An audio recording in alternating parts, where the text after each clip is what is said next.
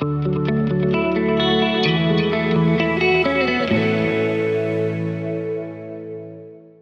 Tech on Demand podcast, brought to you by Grower Talks. Audio Files, Episode 1 Tech in the Greenhouse, from the April 2023 issue of Grower Talks magazine. Written by Jennifer Zurko, narrated by Bill Calkins. Tech in the Greenhouse.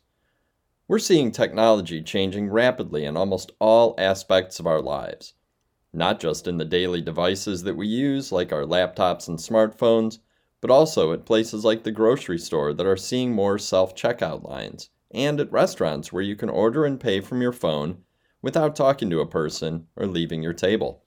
For technophobes who have a hard time keeping up with all this influx, it's overwhelming and daunting. But it's important to understand why these things are happening and be open to embracing the changes that help make your life easier. Most of the new tech that we're seeing boils down to one reason lack of resources. There aren't enough servers to bring your food or enough cashiers at the grocery store. So these industries have had to figure out how to alleviate the problem while still providing those services to their customers. In the growing biz, it's no different. We're experiencing a lack of resources too, and have been for years. So it's expected that some of the technology that we're seeing in other industries to address labor shortages have made their way into the greenhouse. But if you step back, you realize that the focus hasn't just been on the lack of hands. Growers are also looking for new ways to continuously improve on quality in a shorter and shorter amount of time. What's changed? According to Greg Ellis, Vice President of Sales for Atlas Greenhouses, changes in greenhouse technology have been extensive and rapid. We've gone from traditional, passive fan and pad, or in some cases, positive pressure structures utilizing a combination of supplemental heating, cooling, and lighting, to a totally sealed plant factory requiring all inputs to be supplied artificially. He attributes the impetus of, of this to the cannabis and indoor vegetable growers' demands for a near perfect growing environment. For the more traditional ornamentals greenhouse grower, many aspects of this have been positive. Greg noted that it's driven advancements in lighting, irrigation, materials handling, environmental controls, and the structure itself, allowing growers to grow better crops faster and more consistently. But he feels that some of these advancements have made growers' expectations too high. Old school guys like me look at a greenhouse as simply protection against the extremes. They're meant to work with Mother Nature, not against her, capturing the free elements that she provides, like light, water, temperature, humidity, and CO2, while maintaining a protective assurance when she gets out of hand. Greenhouses used in this manner are the true definition of sustainability and what we in our society give so much reverence to. Tony Abbas, strategy and business development on the CEA side for Prospiant, said that COVID helped to ramp up a lot of new technology we're seeing coming into the greenhouse. He feels that the pandemic shifted growers' thinking, empowering them to ask for new technology to help them be better and more efficient. The needs and demands have driven innovation. I've been in this industry for almost 14 years. We haven't seen tech like what, we're, what we've seen in the last three years ever, he said. Today's tech automation and AI. If you're a regular goer to cultivate, you know that the booths with the fancy transplanters, seeders, and materials handling machines are always multiple people deep. There's obviously a fascination with new technology, but these new machines are meant to solve a problem, mostly the lack of labor. Less hands mean you need more help with sowing and transplanting, but it also means you have less eyes scouting for issues. Companies like IUNU are developing special cameras and sensors that can detect problems in the greenhouse before they're even seen with the human eye, allowing you to deal with them before they get out of hand. A lot of this technology is coming from other industries and sectors of agriculture that are starting to make its way into horticulture. If it wasn't for significant investments coming into controlled ag, we wouldn't be having the advancements in vertical farming and cultivation practices that we've had, said Tony. It's because of what these AI companies are doing in other industries. Look at drones. The tech's out there. They're focusing on our industry because there's opportunity here. Tony also mentioned cloud based technologies, which a lot of growers are already using with their climate control systems, using UVC lighting to combat powdery mildew, CO2 sequestration, biomass heating, and using hydrogen to create energy is just some of the advancements that could be used in greenhouses. One thing the tech companies haven't been able to figure out yet is how to harvest indoor CEA crops at 100%. Tony said he's seen many of the new robotic fruit harvesters, but the technology is far from perfect, with them leaving a lot of fruit on the vine. Are we going to have robots do the picking soon? Maybe.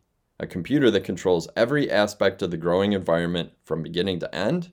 Yes, he said. Lighting. We first started talking about LEDs in these pages in late 2010 when we reported that Philips was testing supplemental LED lighting with greenhouse tomatoes to see if they helped improve yield. A lot has happened between then and now, with much more research and data available, more options, and the cost of LEDs more palatable to a wider range of growing operation. As it stands now, more and more flower growers are incorporating LEDs into their production, finding them very useful in the young plant stages, especially for growing seedlings in germ chambers. Advancements in LED lighting has come a long way from the early days, said Greg. Fixtures are more affordable now, and in some applications, more efficient than HPS or other traditional lighting methods. Extensive research with LED light wavelengths and the benefit it plays on individual plant species has been huge. Zachary Carr, senior greenhouse designer for GrowSpan, said they've experienced significant improvements to their LED horticultural lighting supply. Fixtures are now being manufactured domestically with a wide range of spectrums offered depending on your application, he said. One of the things Paul Golden, commercial sales manager for Prospiant, said he's seeing a lot are hybrid models where growers use checkerboard lighting. Traditional HPS lights are installed after every other LED light. The LEDs serve as your primary light source, turning on the HPS lights only during the darkest times of the winter to help supplement. It saves on cost and is a nice middle ground, said Paul. Heating and cooling. Greg said, What was old is new, only better, referring to positive pressure in the greenhouse. Another advancement that's come from the CEA side is pushing climate control companies to look at older technology and make it better. As manufacturers, we have learned better delivery systems, better coverings to go with those systems, and a better use of what was simply a cooling plenum to making it a complete mixing chamber for not only cooling, but also for heating, CO2 and dehumidification when necessary, he explained.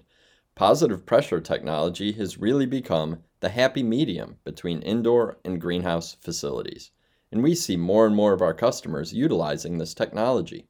When comparing negative to positive pressure cooling technology, pulling air through a greenhouse versus pushing screened air into a greenhouse, treating that air, and then releasing it gradually. The latter gives you the ability to control all aspects of the environment, but also delivers air in a much more effective and consistent level. Negative cooling in general will cool the greenhouse, but because of the delivery method, it creates a significant difference in temperature from one end of the greenhouse to the other, sometimes by as much as 7 to 10 degrees.